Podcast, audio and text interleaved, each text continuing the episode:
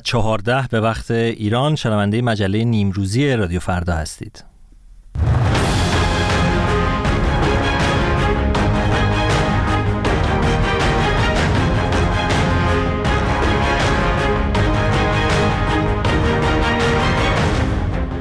سلام و وقت بخیر به شما شنوندگان رادیو فردا. مهدی تاهباز هستم همراهتون در سی دقیقه پیش رو با مجله نیمروزی رادیو فردا در این نیمروز سهشنبه هشتم اسفند ماه. مروری خواهیم داشت بر وقایع و تحولات ایران و جهان. پیش از هر چیز اما بشنوید تازه ترین خبرها را همراه با همکارم مهران کریمی. مهران. سپاس از تو مهدی و درود به همه شنوندگان رادیو فردا. جو بایدن از موافقت اسرائیل برای توافق عملیات نظامی در غزه در ماه رمضان خبر داد. ببخشید برای توقف عملیات نظامی در غزه در ماه رمضان خبر داد و گفت امیدوار است تا دوشنبه آینده آتشبس تازه‌ای برقرار شود. روز دوشنبه هفتم اسفند ماه خبرهایی از پیشرفت در گفتگوهای جاری در قطر منتشر شد. به گفته یک منبع ارشد امنیتی بر اساس پیشنویس طرح آتش بس قرار است بیمارستان ها و نانوایی های نانوایی های غزه بازسازی شده و روزانه 500 کامیون هم اجازه ورود به این باریکه را پیدا کنند.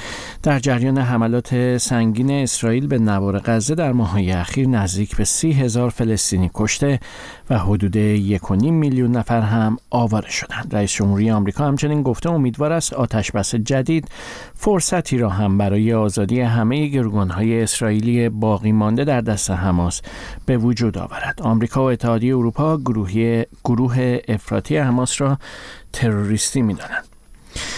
در همین حال حزب الله لبنان می‌گوید به سمت یک پایگاه نظارت هوایی اسرائیل تعداد زیادی موشک شلیک کرده حزب الله ادعا کرده که حمله به پایگاه مرون در پاسخ به حمله هوایی روز دوشنبه اسرائیل به شهر بعلبک بوده است. طی چند ماه اخیر نیروهای اسرائیلی و حزب الله لبنان بارها در نواحی مرزی مواضع یکدیگر را زیر آتش گرفتند. اما روز دوشنبه برای نخستین بار در ماههای اخیر جنگنده های اسرائیلی مناطقی را در شهر بعلبک واقع در دره بقا بمباران کردند. در این حملات دست کم دو عضو حزب الله لبنان کشته شدند. و در خبری دیگر فرماندهی مرکزی نیروهای نظامی ایالات متحده سنتکام می‌گوید برخی تسلیحات شبه نظامیان حوسی مورد حمایت ایران را از بین برده. بر اساس بیانیه سنتکام در حملات شامگاه دوشنبه هفتم اسفند ماه سه شناور بدون سرنشین دو موشک کروز ضد کشتی و یک پهباد حوسی ها نابود شدند. سنتکام تاکید کرده که این تسلیحات و تجهیزات تهدیدهای قریب الوقوع برای کشتی های تجاری و نظامی محسوب می شدند. شبه نظامیان حوسی مورد حمایت جمهوری اسلامی هستند و طی ماههای اخیر با ادعای حمایت از فلسطینی ها حملات زیادی را علیه کشتی های عبوری از دریای سرخ ترتیب دادند. به دنبال کمک یک میلیارد دلاری یک استاد بازنشسته به یک دانشکده پزشکی در نیویورک تحصیل در این دانشکده رایگان شد. روت گاتسن استاد پیشین دانشگاه که این پول را از همسر سهامدارش به ارث برده بود با این اقدام زندگی هزاران دانشجوی فعلی و آتی این دانشکده را زیر و رو کرد و در پی انتشار خبرهایی درباره گزارش تازه مدیر کل آژانس بین‌المللی انرژی اتمی وزارت خارجه ایالات متحده تاکید کرد که توسعه برنامه هسته ایران همچنان موجب نگرانی جدی است متیو میلر سخنگوی وزارت خارجه آمریکا از جمله به تداوم تولید اورانیوم با خلوص بالا در ایران به عنوان یکی از موارد نگران کننده جدی اشاره کرد. سپاسگزارم ازت مهران کریمی. شنیدید تازه ترین خبرهای ایران و جهان و, و بریم سراغ مجله نیمروزی.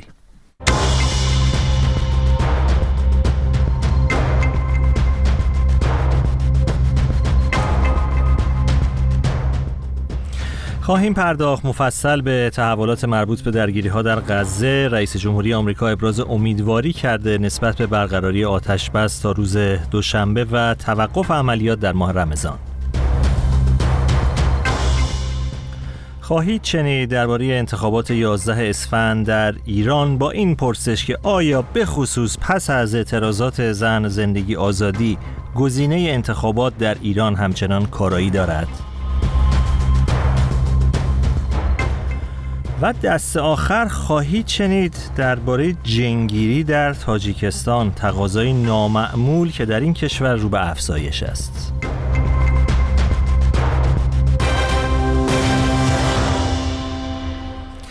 در خبرها هم عنوان شد که جو بایدن رئیس جمهوری ایالات متحده در دو گفتگوی جداگانه نسبت به برقراری آتشبس در غزه تا هفته آینده ابراز امیدواری کرده و گفته که عملیات نظامی اسرائیل در ماه رمضان متوقف خواهد شد.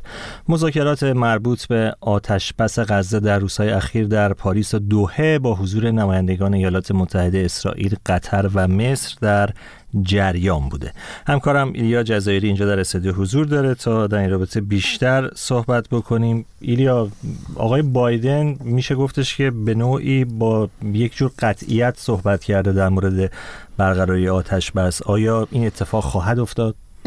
که از روز گذشته یک سری امیدواری های محتاطانه زنده شد. بعد از کنفرانسی که در پاریس مذاکراتی در پاریس برگزار شد و قرار هست در دوحه پایتخت قطر و همچنین بعد از اون در قاهره پایتخت مصر ادامه پیدا کنه یک پیشنویسی درس پیدا کرده که گفته میشه خبر رویترز گذاشته که گفته از مقام هایی که در این مذاکرات شرکت کرده بودن به دست آورده. بر پای اون طرحی ارائه شده که این طرح بخش زیادیش رو اسرائیل ارائه داده که گفته میشه توافق اولیه شده بر پای این طرح چه روز قرار هست آتش بس برقرار بشه. در این چه روز چهل گروگان که در اسارت حماس هستن آزاد بشن. این گروگان ها شامل کودکان، زنان، کهنسالان و افراد بیمار میشن. در مقابل هر گروگان ده فلسطینی از زندان های اسرائیل آزاد میشن. همچنین راه باز میشه برای کسانی که در به جنوب غزه فرار کرده بودن و ساکنان اصلی منطقه شمالی هستن به شهرها و مناظر خودشون برگردن که البته افرادی که برمیگردن بر پای اینتر افرادی هستن یا بهتر بگم مردانی هستن که در سن سربازی نیستن. بنابر اون چه که گزارش شد همچنین قرار هست هزاران چادر و منزل سیار برای آوارگان تهیه بشه و روزی 500 کامیون حامله کمک های بشر دوستانه وارد نوار غزه بشه.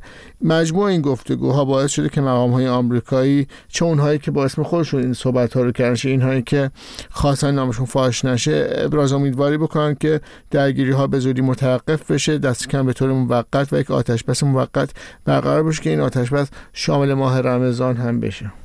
و حماس چه واکنشی داشته نسبت به حالا این امیدواری هایی که صورت می‌گیره نسبت به برقراری آتش بس؟ دقایق پیش حماس اعلام کرد که از خواستش برای آتش بس کامل کوتاه نمیاد. البته فشارها بر حماس هم زیاد هست هم فشارها از طرف فلسطینی هایی که می‌خوان ماه رمضان رو آسوده تر باشن هم فشارهای بمیرالی بر حماس زیاد هست. همچنین گفته اخباری که داره درس پیدا می‌کنه در مورد پیشنویس پیشنهاد توافق پاریس که جنگ روانی هست و برای ایجاد یک جنگی روانی به گفته اونها که بتونه اسرائیل رو از به گفته اونها برته که دوش هست نجات بده.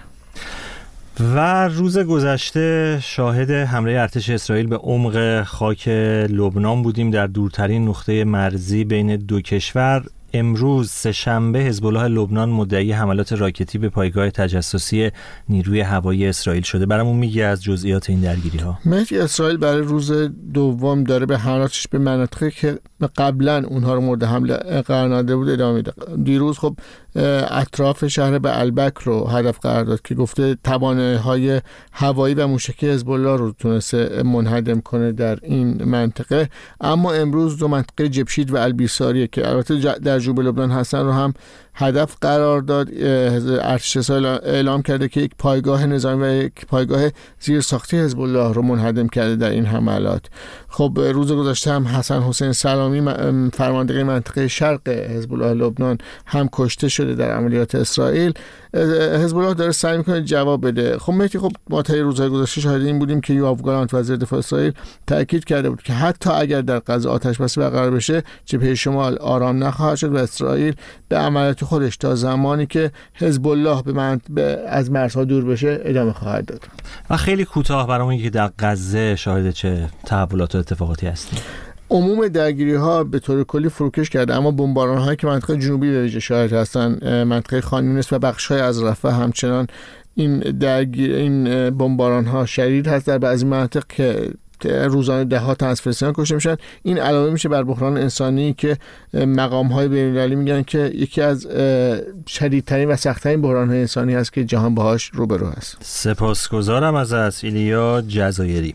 خب در ادامه همراه میشیم با فرنوش رام خبرنگار رادیو فرا در اسرائیل. خانم رام درود بر شما. در گفتگویی که با ایلیا داشتم اشاره کرد به صحبت جو بایدن و مذاکراتی که در روزهای اخیر در پاریس و دوحه برقرار شده به منظور دستیابی به یک توافق بر سر آتشبس موقت واکنش ها در اسرائیل نسبت به این صحبت ها و نشست ها چه بوده؟ با سلام به مخاطبین و شما مهدی در ساعت اخیر یک مقام ارشد دیپلماتیک اسرائیل به هم به رسانه های این کشور و هم به شبکه CNN گفته که ابراز خوشبینی که رئیس جمهور بایدن کرد در مورد آتشبس قریب الوقوع. از نظر اسرائیل زود هنگامه تقریبا شبیه همون واکنشی که یکی از سران حماس در ساعت اخیر نشون داده بود. این مقام اسرائیلی که اسمش برده نشده و حد زده میشه طبق تجربه که باید از یا خود نخست وزیر یا از مقامات ارشد دفتر نخست وزیری باشه گفته که اسرائیل شگفت زده شده از نحوه کلام آقای بایدن چرا که هنوز اون پیشرفت لازم به دست نیومده که ما بگیم توافق نهایی شده. و همون جزئیاتی در رسانه های اسرائیل مطرح هست که خبرگزاری رویترز هم در ساعت اخیر عنوان کرده بود. تا اینجا. و تظاهرات برگزار میشه در اسرائیل در برخی شهرها و مخالفان معترض هستند نسبت به عملکرد دولت. برامون میگید که مطالبه اصلی و مخالفت اونها چه هست؟ برای چه به خیابان ها میان؟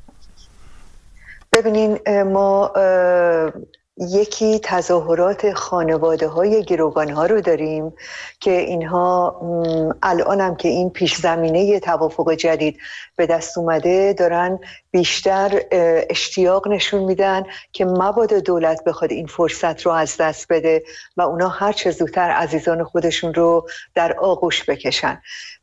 اونها افکار عمومی اسرائیل رو به همبستگی با خودشون دعوت می‌کنن. ولی واقعیت اینه که اون همراهی لازم نشون داده نمیشه. مثلا در تظاهرات شنبه شب تنها شاید در خوشبینانه ترین حالت دو سه هزار نفر با اونها همراهی کردند. این یک گروهه که بیشتر درخواستاش مسلما مورد حمایت کل افکار عمومی اسرائیل و مقامات هست ولی در این حال به دولت هم میگن ما اعتماد داریم که شما می‌خواید اینها رو آزاد کنید. گروه دیگری از تظاهرات اون مخالفان سیاسی شخص آقای نتانیاهو هستند که میگن خب اگه پایان جنگ نزدیک باشه باید هر چه زودتر انتخابات برگزار بشه که آقای نتانیاهو این جایگاه رو که الان بیشتر از 16 سال در دست داره دیگه ترک بکنه. ولی حقیقت اینه که اون تظاهرات شنبه شب این گروه مخالفانم بیشتر از 500 نفر در اون شرکت نکردن. هنوز در زمینه این یورش گروه افراطی حماس به اسرائیل یک همدلی و اتحاد تقریبا تقریبا منحصر به فردی در جامعه اسرائیل هنوز وجود داره و اون مخالفت های گذشته تا حد زیادی رنگ باخته. البته در دموکراسی بله. اسرائیل مسلمه که بیان انتقاد از نخست وزیر یا از دولت. دیگه یک امری که 76 سال کماکان در جریان بوده و خواهد بود. هر دولتی که سر کار باشه. ممنون از شما فرنوش رام از اینکه با ما همراه بودید. صدای خود را به تلگرام رادیو فردا بسپارید. ات فرداگرام هرچه به روز 11 اسفند موعد مقرر برگزاری انتخابات نزدیکتر می‌شویم بر میزان منتقدان و مخالفان جمهوری اسلامی ایران که از لزوم یا تصمیم به تحریم انتخابات سخن گفتند افسوده می شود کسانی که بر این باورند خصوصا پس از اعتراضات موسوم به زن زندگی آزادی و عقب ننشستن حکومت گزینه انتخابات کاری ندارد. در داخل ایران اصلاح طلبانی که هیچ نامزدی از طیف آنها تایید صلاحیت نشده هم علا رغم اعتقاد به صندوق رأی می‌گویند راهی برای مشارکت ندارند. در این میان گروهی از آنها با اقدامی که به نوعی انشعاب تعبیر شده تصمیم به مشارکت در انتخابات گرفتند. هانا کاویانی در گزارشش نگاهی کرده به این فضای انتخاباتی و تحریم. در عمر 45 ساله نظام جمهوری اسلامی در ایران انتخابات پدیده با فراز و نشیب فراوان بوده و گهگاه شگفتی ساز. اما کم پیش آمده که مقامات و دستگاه های جمهوری اسلامی در بالاترین سطح این چنین نگران رونق انتخابات باشند. علی خامنه ای رهبر جمهوری اسلامی در سخنرانی های دو ماه اخیر خود از هر فرصتی استفاده کرده تا به این موضوع بپردازد. اولا مشارکت قوی این دو انتخابات بایستی با شکوه برگزار مادرها می توانند نقش ایفا کنند وادار کنند فرزندان رو همسر رو برای اینکه در زمینه انتخابات فعال در کنار این گونه سخنان تلاش های مکرر ابزارهای دیگر نظام جمهوری اسلامی هم در اشکال مختلف ادامه داشته. از مناظرات تلویزیونی با چاشنی فرصت به صدای منتقدان نکرده برسد که اون موقع به قول آقای دکتر سید شهاب الدین طباطبایی بین سید احمد خاتمی و سید محمد خاتمی فقط سه تا تیر چراغ بر اعدام باشه. ببخشید تا رقص و حرکات موزون یک مجری زن روی صحنه در یک برنامه انتخاباتی.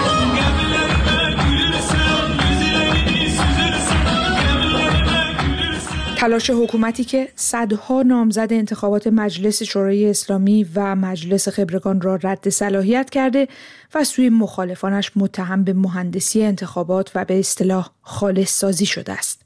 سعید حجاریان از تئوریسین های جناح اصلاح طلب در ایران که می‌گوید در این انتخابات رأی نمی‌دهد در مصاحبه با روزنامه اعتماد این روند را اینگونه توصیف می کند. واقعیت این است رأی دادن در انتخابات امسال تفاوت زیادی با رأی ندادن ندارد. مثل این است که یک تکه کاغذ را داخل جیب های یک شلوار شش جیب جابجا کنیم. مخالفان جمهوری اسلامی و معتقدان به براندازی این نظام سیاسی سالهاست که به تحریم انتخابات باور دارند. در داخل ایران اما وضعیت سیاه و سفید مطلق نیست. بسیاری از سیاست ورزان که در روند تایید صلاحیت از رقابت در انتخابات باز ماندند با ادبیات متنوعی از این عرصه پاپس کشیدند. این بخشی از بیانیه نهضت آزادی ایران. از آنجا که تمامیت خواهان مستقر در نهادهای قدرت با رد صلاحیت های گسترده و تحمیل شیوه های غیر دموکراتیک در فرایند انتخابات با هدف تکمیل یک دستسازی ساختار قدرت امکان رقابت آزاد و عادلانه را از اکثریت قاطع ملت ایران سلب کرده در چنین انتخاباتی شرکت نمی کند. اما جبهه اصلاحات که مجموعی از احزاب متمایل به جناح اصلاح طلب است می‌گوید امکان ارائه لیست برای تهران را ندارد و مسئولیت تصمیم گیری در استانها را بر عهده زیر مجموعه های این جبهه در استانها گذاشته است. این طیف با چنین روی کردی و انتقادهای تندی که به نظارت استصوابی دارد همچنان از استفاده از ابزار تحریم انتخابات اجتناب می کند.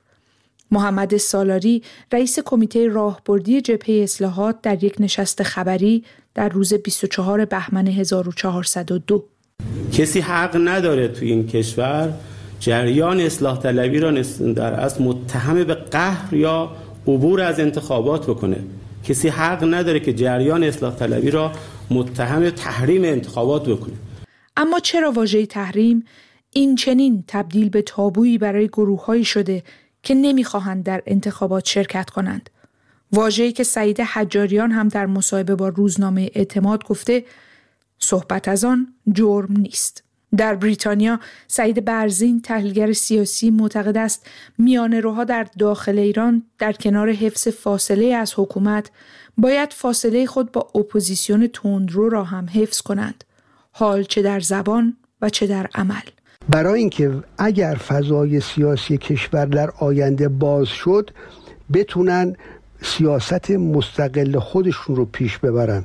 میانه‌روها نباید با زبان تندروها همسو باشن زبان اپوزیسیون تندرو تحریم عدم مشارکت روش حذوی البته گروهی از تحلیلگران هم فراتر از این رویکرد به این پدیده مینگرند.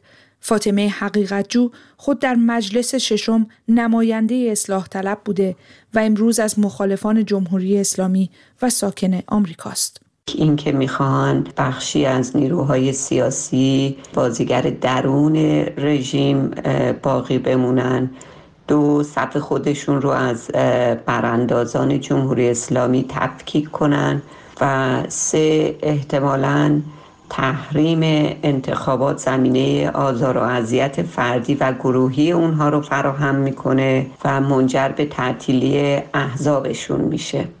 در این میان گروهی 110 نفره از میان روها هم سازی متفاوت از همقطاران خود زدند و با امضای بیانیه گفتند همچنان از دل مشارکت در انتخابات در پی یافتن روزنه هستند. روزنه که البته به گفته جواد امام سخنگوی جبهه اصلاحات بیشتر شبیه به یک سرپل مینگذاری شده است. سعید حجاریان هم در مصاحبه با اعتماد برای این گروه توصیه هایی داشت. همین حالا هم کسی مانع باز کردن معبر و پل زدن نیست. منتها باید دقت کنند که کم کم استحاله نشوند. در واقع باید مراقب کارت های دعوت باشند. من در رژیم پهلوی فرد کمونیستی معنوی را سراغ دارم که استاد دانشگاه بود و می‌خواست پل بزند اما یک باره منبع ساواک شد در چنین فضایی انتخابات مجلس شورای اسلامی و مجلس خبرگان رهبری برگزار می شود. در دور پیشین انتخابات مجلس شورای اسلامی میزان مشارکت در تهران پایتخت حدود 20 درصد بود و میزان مشارکت در کل کشور حدود 42 درصد اعلام شد. رقمی که حالا با توجه به تحولات دو سال اخیر پیش بینی می شود پایین تر نیز برود. هانا کاویانی گزارش می‌داد. سامان سیدی که با نام سامان یاسین فعالیت هنری می کرد و سال گذشته بازداشت شد در نامه خطاب به رئیس قوه قضایی خواهان تعیین تکلیف خود شده و با اشاره به مشکلات جسمی و روحیش گفته که اعدام را به این شرایط ترجیح می دهد. جمشید زند گزارش می دهد. سامان یاسین در نامه خود نوشته که 18 ماه است بدون هیچ مدرک و مستندی بلا تکلیف در زندان محبوس است و در این 18 ماه بارها برای او قرار دادگاه تعیین شده اما برگزار نشده است. سامان سیدی که با نام هنری سامان یاسین فعالیت می کرد در اوایل مهر ماه سال گذشته و در جریان اعتراضات سراسری بازداشت و به محاربه متهم شد. ابتدا برای او حکم اعدام صادر شد اما دیوان عالی کشور این حکم را نقض کرد و از آن زمان مشخص نیست که حکم دادگاه چه خواهد بود. وی در این نامه فاش کرده که در زندان با مشکلات روحی و روانی و جسمی مواجه شده اما مسئولان زندان حتی از اعزام او به مراکز درمانی امتناع می کنند. سامان یاسین خطاب به رئیس قوه قضایی ایران نوشته است لطفا به من بگویید مرتکب چه جرمی شده ام اگر مجرمم پس حبس بدهید. اگر مجرم نیستم من تعقیب بزنید. من نمی‌دانم دلیل این همه خشم، آزار و اذیت دستگاه های قضایی نسبت به من به چه معناست؟ او در ادامه نوشته از شما درخواست اعدام دارم. من تحمل زندان و بلا تکلیفی را به جرمی که نه شما می‌دانید و نه من ندارم. سامان یاسین در پایان نامش نوشته است زندگیم از هم پاشیده سلامت روحی و روانی و جسمیم را هم گرفتید. اعدام مصنوعی کردید تیمارستان بردید چه مانده است که بر سرم بیاورید. جانم را هم بگیرید پیش از این احمد رضا حائری زندانی سیاسی در نامه از زندان قزل حصار نوشته بود که سامان یاسین هنگامی که در بند 240 زندان اوین بود اعدام مصنوعی را تجربه کرده و دو روز بعد حکم واقعی اعدام به او ابلاغ شده است. آقای حائری در بخشی از این نامه خواهان تحقیق از دهها همبندی سامان یاسین شده که در آن شب خاص شاهد انتقال و پس از چند ساعت بازگرداندن مجدد او در شرایط روانی نامناسب بودند. سامان یاسین نیز در روز اول شهریور سال جاری در یک فایل صوتی برخی از شکنجه های جسمی و روانی تحمیل شده بر خود از جمله اعدام مصنوعی، شکستن بینی، حضور در سردخانه و انتقال به بیمارستان روانی را شهر داده بود. جمشید زند گزارش می‌داد. تقاضا برای انجام جنگیری در تاجیکستان در حال افزایش است. این در حالی است که در سالهای اخیر ویدیوهایی از جنگیران و شفابخشان دینی در این کشور منتشر شده که در حال آزار و اذیت زنان مراجعه کننده هستند. گزارشی در همین زمینه رو بشنوید از بخش تاجیک رادیو اروپای آزاد.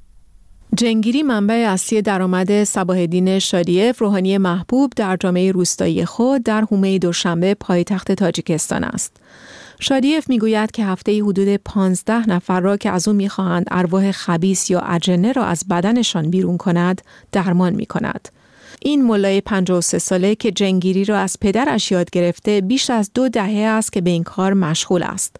شادیف می‌گوید که برای انجام این سنت دستمزد ثابتی مقرر نکرده. وی می‌گوید تصمیم با خود مراجعه کننده است که چقدر می‌خواهد بپردازد. سه روحانی تاجیک که با رادیو اروپای آزاد رادیو آزادی گفتگو کردند می‌گویند که تقاضا برای جنگیری در این کشور مسلمان در حال افزایش است. قوانین تاجیکستان این سنت را ممنون نمی کند اما چندین مرد که در سالهای اخیر به اتهام کلاهبرداری، آزار جنسی یا انجام جادو به جنگیری می پرداختند زندانی شدند. برخی از تاجیکا تلاش های مداوم دولت سکولار این کشور علیه این گونه سنت ها را راهی برای کنترل همه امور مذهبی مردم می دانند. جنگیری در میان پیروان اسلام، مسیحیت و برخی دیگر از ادیان جهان رایج است. اما چندین روحانی تاجیک به رادیو اروپای آزاد رادیو آزادی گفتند که بسیاری از ملایان این کشور از انجام جنگیری خودداری می کنند زیرا به آموزش خاصی نیاز دارد. در همین حال افزایش تقاضا برای جنگیری به گفته روحانیون و مقامات دولتی منجر به افزایش تعداد شیادانی شده که ادعای جنگیری دارند.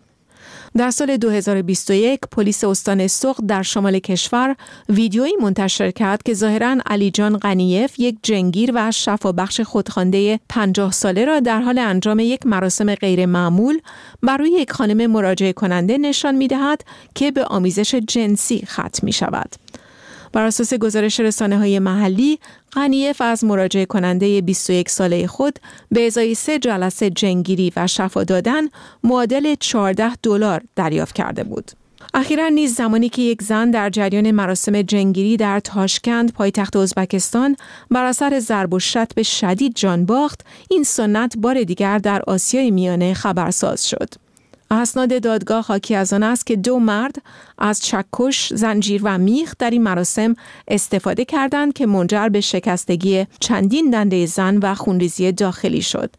هر دو جنگیر به ترتیب به دو سال و سه سال زندان محکوم شدند. شادیف در پاسخ به سوالی درباره خبر تلخ ازبکستان گفت که هرگز این گونه از جنگیری های خشن را انجام نداده یا در موردشان نشنیده است.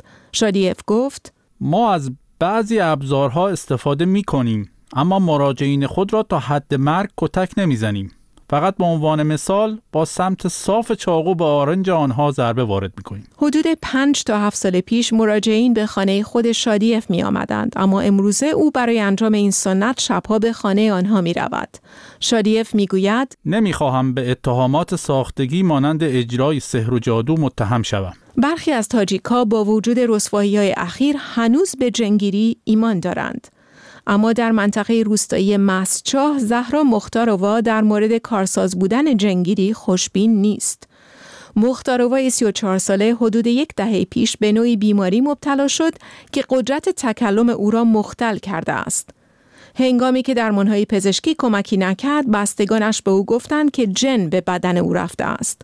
مختاروا نزد چندین جنگیر رفت اما با وجود ایمانی که به آنها داشت مشکلش حل نشده است. او همچنان به دشواری صحبت می کند و دیگر به دنبال جنگیر و جنگیران نیست. خب این هم از گزارش جنگیری در تاجیکستان. اگر علاقه من بودیم به این مسئله می‌تونید که گزارش مفصل تر این ماجرا در وبسایت رادیو فردا هم مشاهده کنید سپاسگزار از همراهیتون با این بخش از برنامه های رادیو فردا. وقت بخیر.